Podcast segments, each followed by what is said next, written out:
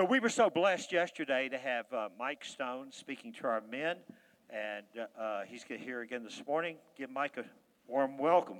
Thank you, Pastor. Thank you. Can you hear me pretty good? Is this good? Can you guys hear me? I'm going to piggyback real quick because that's what the Lord laid on my heart. It's one thing to say we have victory, and it's another thing to have victory. Does that make sense?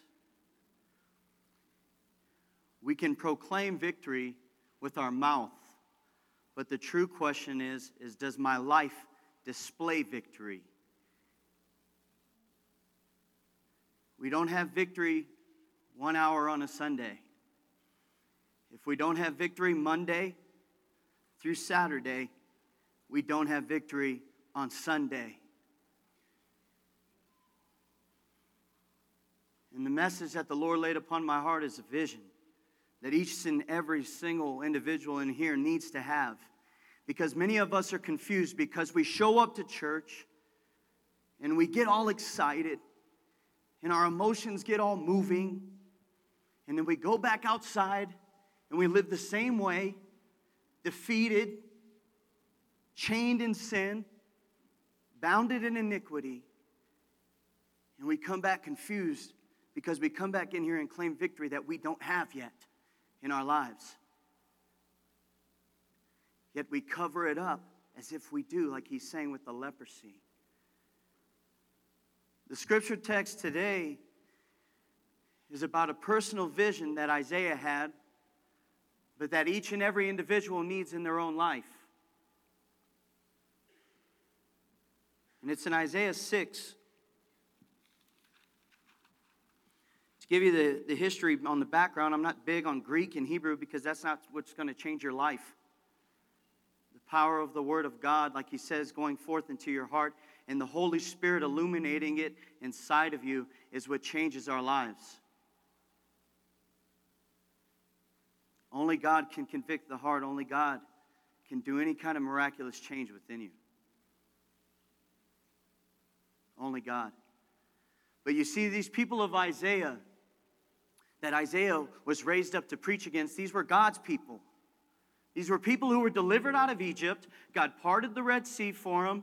He did. He sent redemption his way. He sent food. He sent all of these things their way, and they continued to backslide against him.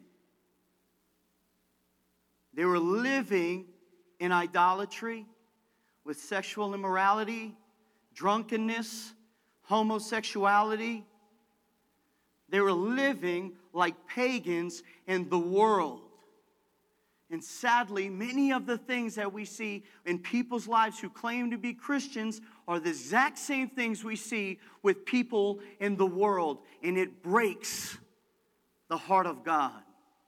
And it breaks the Spirit of the Lord. And some of you in here have tasted the Spirit of God and you have compromised your life and you have felt the life of God and the presence of the Holy Spirit quench from your life because you know you've grieved Him. And sometimes the greatest love that God can do is raise up a man and a prophet to proclaim a word of God that can possibly turn you from the error of your way back into the hands of the living God. So, right now in this calling, we see God raising a man up. This is the vision that Isaiah has. It says, In the year that King Uzziah died, I saw the Lord sitting on a throne, high and lifted up, and the train of his robe filled the temple. Above it stood the seraphim. Each one had six wings. With two, he covered his face. With two, he covered his feet. And with two, he flew. And one cried to another, said, Holy, holy, holy is the Lord of hosts. The whole earth is full of his glory.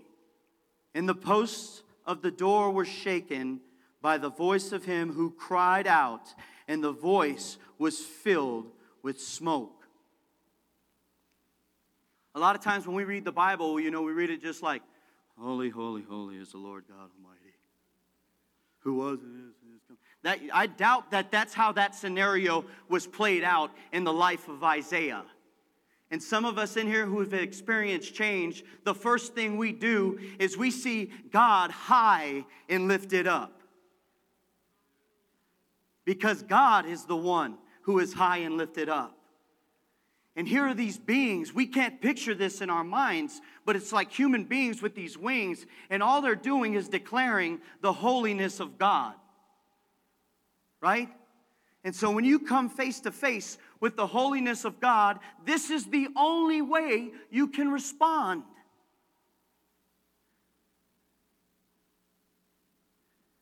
Isaiah says, Woe is me, for I am undone, because I am a man of unclean lips, and I dwell in the midst of people of unclean lips. For my eyes have seen the King, the Lord of hosts. And when you see God high and lifted up, and you see the robe filled to the temple, and you come into the holy presence of God, the one thing you see is how wicked you are. And you can only cry out, Woe is me, for I am unclean, I am unworthy. Right? And then all of a sudden you see we're all unworthy, we're unclean. That's a cry of repentance in itself. Acknowledging God's holiness, acknowledging He is the one who sits on the throne, and coming forth, like Pastor said, with your leprosy and saying, I am wicked, I am unclean. The beauty is is that God, when He's high and lifted up on this throne, doesn't leave you unclean. He doesn't leave you with leprosy. This is the importance of every single one of us experiencing this in our own lives. Because this is what happens next after you realize how wicked you are and you come into the holy presence of God in your life. This is what happens next. And this is the beautiful thing in which Christ has done. One of the seraphim flew to me, having in his hand a live coal, which he had taken with tongs from the altar. And then he touched my mouth with it and said, Behold, this has touched your lips. Your iniquity is taken away, and your sin is purged. That's what God does in our life. He came and took the coal. Does anyone know what the altar was? It's what the sacrifice was on, right? Christ, Jesus Christ was the sacrifice. He's provided a way for each and every one of us to become clean. Amen.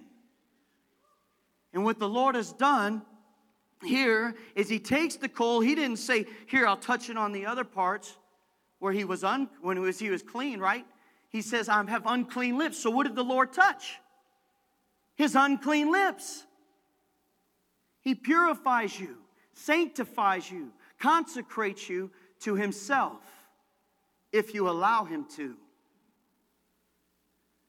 This is usually what comes next after this amazing experience that God has done in your life, after you've experienced this cleansing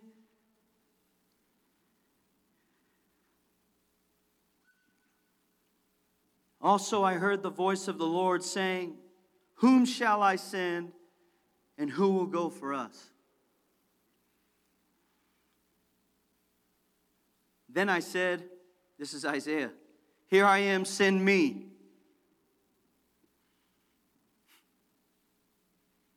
If you've ever been clean by the Holy Ghost, if you've ever been set free, if you've ever experienced this cleansing, this vision, this new life in Christ, the only thing you can do when you see a lost world is you say, God, send me. I will go. I will go.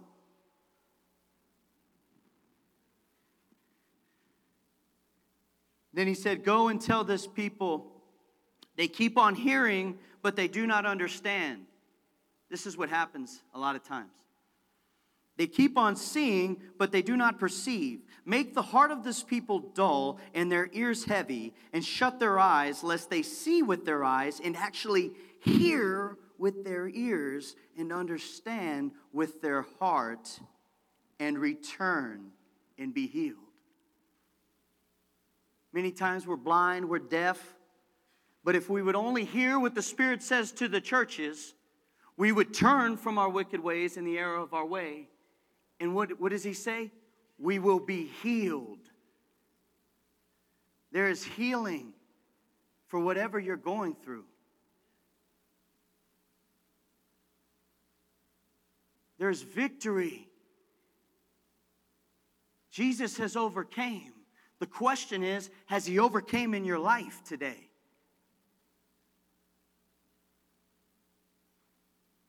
In our society and in our world, we love apologetics. We try to convince people of Jesus' uh, his life, his earthliness. We try to convince that he was here. We, we dig all kinds of things. We want scientific proof. And the Lord says, A foolish and wicked generation desires a sign. And sometimes here we are in our own foolishness. We want a sign, right? We always want a sign. Lord, if you're real, you know, we try to lay out the fleece, come back the next day. Right? We do that and we try to talk to people, and instead of preaching the gospel of repent, for the kingdom of God is near, this is the next vision. We, we want to try to convince you. Well, what if I said, huh, I know you don't believe in that, but let me think. We try to find all these ways to appease to the intellect of man. If we appease to the intellect of man, it is easy to start cleaning out the outside of me to make myself look better. This is what Pastor was talking about but it's only the Word of God that cuts deep to the heart that can change you from the inside out. It is the only, Holy, only the Holy Spirit spoken in power that can touch your heart, that can change your life. No Greek, no Hebrew, no trying to tell me, hey, hey, you know, in 15 BC, you know, they found this one architect here And then they, it's a, have you ever tried to get in a battle? I have. Has anybody ever tried to come like and do apologetic? It's like this, round and round and round and round. And really, they have faith in what they believe, and atheists hate saying that. So do evolutionists. They have faith in what they believe. They've never seen a monkey turn into a human being. So they have faith in what they believe. No, there's proof. No, there's not. Do you want to know how I know that Jesus Christ is real? Because I used to be this way. He touched me, He cleansed me, He healed me, and now I'm this way. Glory be to God, because that's the only way. That's how we can tell that we've been healed, that we've been changed. This is the other vision that the church needs to see that'll put a fire in our heart and a fire in our lives. Sadly, when men rise up like Isaiah, Isaiah, and he comes and preaches the word, I don't know if you ever read the book of Isaiah, but some of the things he says, you're like, right? He's not preaching things that are pleasing to your ears. God loves you too much to leave you the way you are. God loves you too much to let you live in sin. That's the beauty. He loves you so much, he's willing to send a brother to come at you with a hard rebuke and says, Wake up. Why? Because I love you. His heart breaks through this entire book. We, we love grace, but we hate the wrath and judgment that comes if you're not living in that grace. But throughout this entire book, we see the mercy of God, the redemption of God, the judgment of God, the wrath of God, the holiness of God. They're all, all of it's in here from Genesis to Revelation. It's the same thing. It was by grace of God that they could even throw a bull on an altar for, to cover their sin. That was by grace.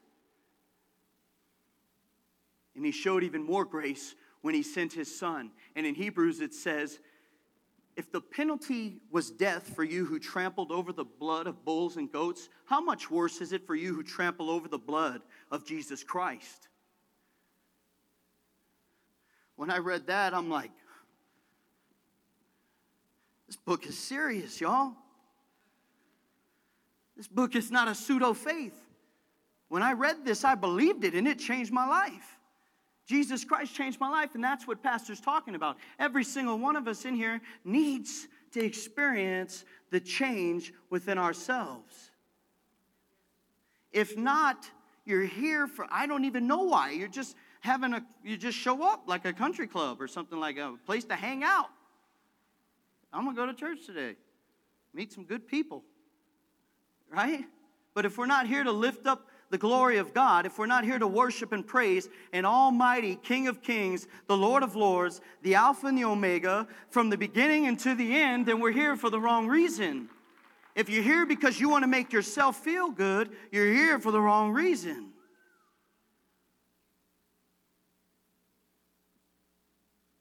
But if we come clean, you're here for the right reason to be healed. I was here when Pastor preached a message about the waters, the living waters. If you come to Jesus, for that, then that's what you're going to get living waters. That's what you're going to get freedom. Humble yourself, come to the Lord, and be healed. Don't stay blind. And so many times we preach this message to people to, that, that, that really know you. And so you're like, man, you need Jesus. I became a Christian today.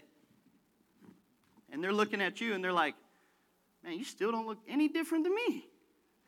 So why are you telling me I need Jesus? Oh, you just need him.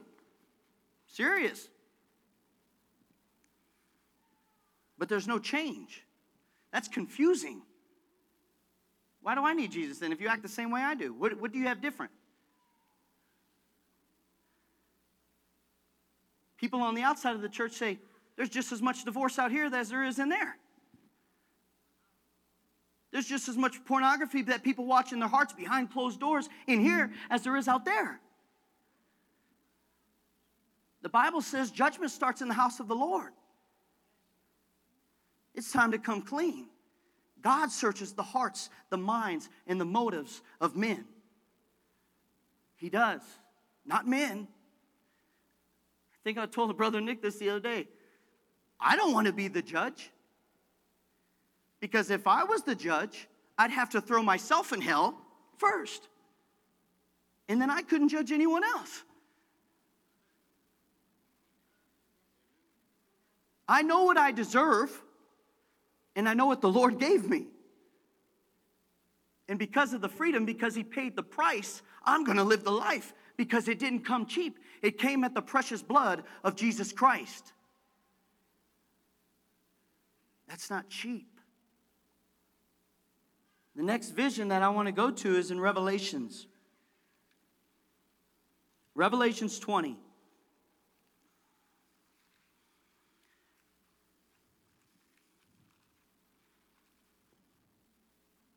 11 15.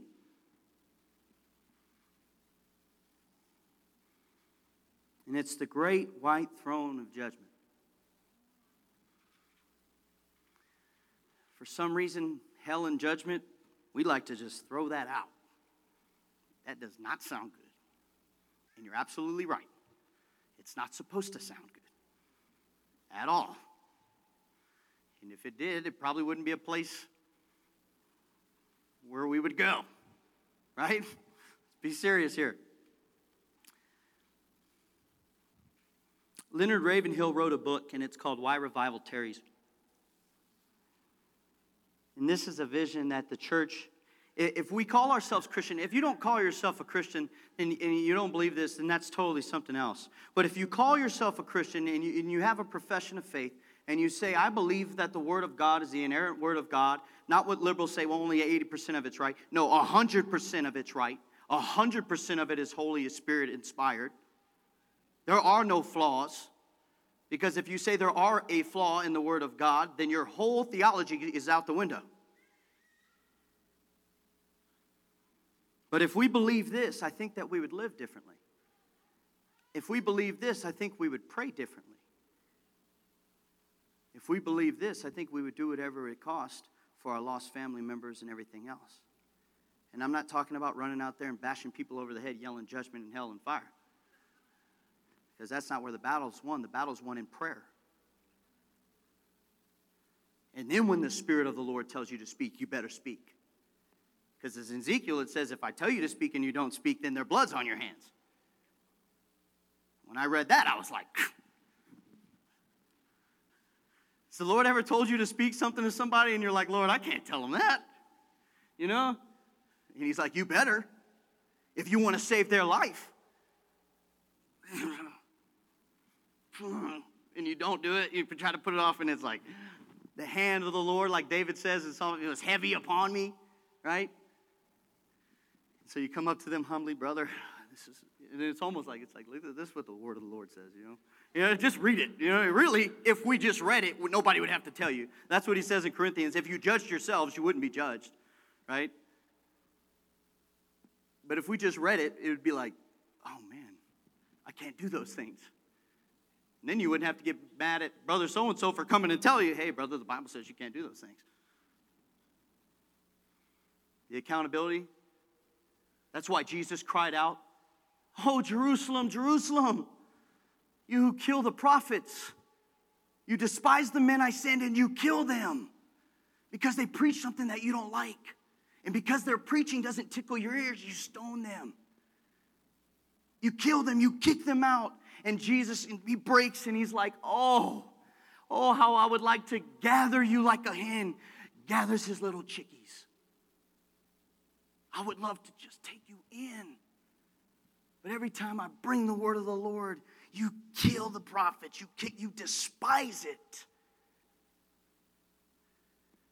But if you would only listen, you get to be one of the little chickies underneath the wing in peace, in joy, in happiness. And then you experience this life called more abundantly.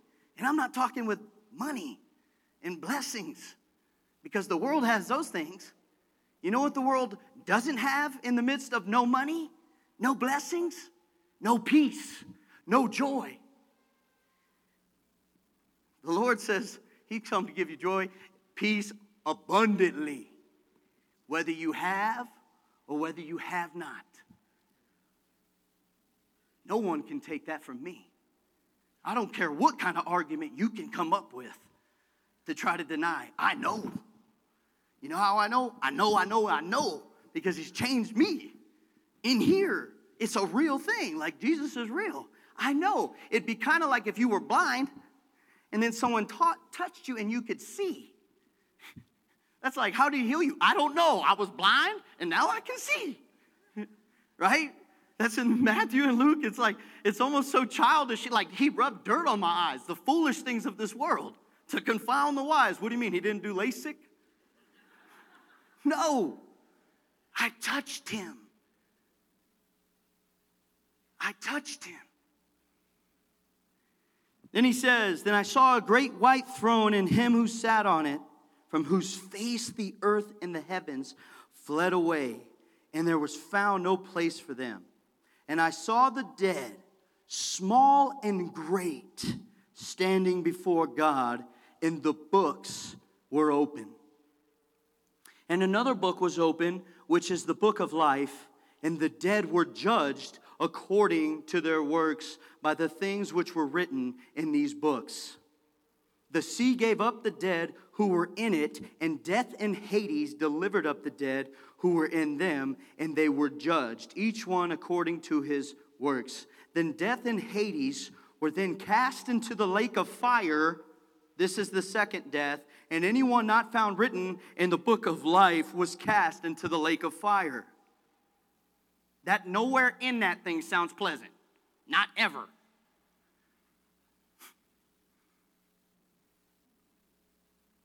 And in the book of Leonard Ravenhill, he tells this story of a man in England who was on death row. And the chaplain was behind him. You know how they read it? And the scripture says, uh, uh, Do you have any last words? And the man on death row said, You know what, chaplain, I do have a last word. If I believed what you say you believe, England could be covered in glass, and I would crawl on my hands and knees to save one soul from the depths of the hell in which you preach. My heart broke. My heart broke. Because sometimes we can preach with no love.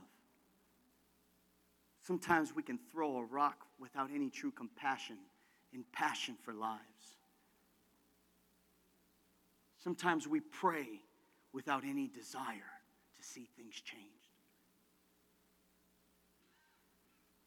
And if we believe that, wouldn't we crawl? If your son or your daughter was running into a street and they were about to get hit by a semi truck, what would you do to save their life? Well, they're going to learn their own hard way. But we do that to people in the church, right? Oh, I see that brother going down the wrong road. I'd hate to offend him. He'll learn. I'll pray that the Holy Spirit just tells him. Well, maybe the Holy Spirit's telling you to tell him. Maybe the Holy Spirit is convicting our lives right now. Maybe He's speaking to us right now. He says in Hebrews 3 and 4 do not harden your hearts like in the day of unbelief. Wisdom calls. A prophet of the Lord blows the trumpet, a warning of what's to come. If you've been saved from what's to come, start blowing the trumpet. Start reaching out for the lost. Jonathan Edwards wrote a skit. I don't know if any of you heard of Jonathan Edwards. And when I saw it, I'm like, what the heck am I doing? Because in this thing, there was this like dock, like this. It was a dock. And so pretend all of you guys are in the water drowning, right? And Jesus is in there trying to pull people out right? He's in the midst of this wicked storm that we were talking about. People are drowning and they're dying, and he's trying to pull them out. And Jesus is doing everything he can, and he's yelling to us, who he's already pulled out, to help him out and help pull these people out. But what we're doing is we're on our cell phones. I'm working out. Taking the next trip on the vacation. I'm not saying that these things are bad, but you better believe it's bad if the Lord's calling you to go rescue someone and you're ignoring the call to do these vacation things because this life is not our home.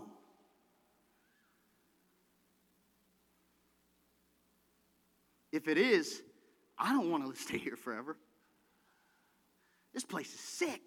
We live in a fallen and corrupted world, do we not? Can we not see that on every street corner? Can we not see? Have you ever been to a public school lately? I'm a recruiter, I'm there every day, and it's like, Lord, have mercy. Have mercy. And so that's what the Lord's searching for, folks, is for a man and a woman to stand in the gap, to pray for mercy, to pray for healing, and that'll say, Here I am, Lord, send me. One more scripture 2 Corinthians 5 9 through 11. I don't want you to think that like this is Mike Stone's message because this definitely is not. This is not about us. It's about God and the kingdom of God. But this is what Paul has to say. Paul is saying this to the church of Corinth. Corinthians 5 9 through 11. Therefore, we make it our aim, whether present or absent, to be well pleasing to Him. For we must all appear before the judgment seat of Christ, that each one may receive the things done in the body according to what he has done, whether good or bad. Knowing therefore the terror of the Lord, we persuade men, but we are known to God, and I also trust are well known in your consciences. If you are known to God right now and you know the terror that is to come for people who not yet know Him, then I urge you, I urge you to start praying, to start preaching, to start living a life filled in victory so that maybe that little light that you shine can change the life of another. And if you once had that vision that Isaiah had and you once saw God lifted up, but you've compromised a little bit in your life and you know where it is, I urge you to surrender it today and get that fire back in your bosom. Get that peace back in your soul. And don't allow nothing to hold you back from the abundant joy that you have that comes from serving the Almighty King of Kings. The heaven declares His glory, y'all. The heaven, the whole earth is filled of His glory. Let us be people that announce His glory, who live lives of that glory.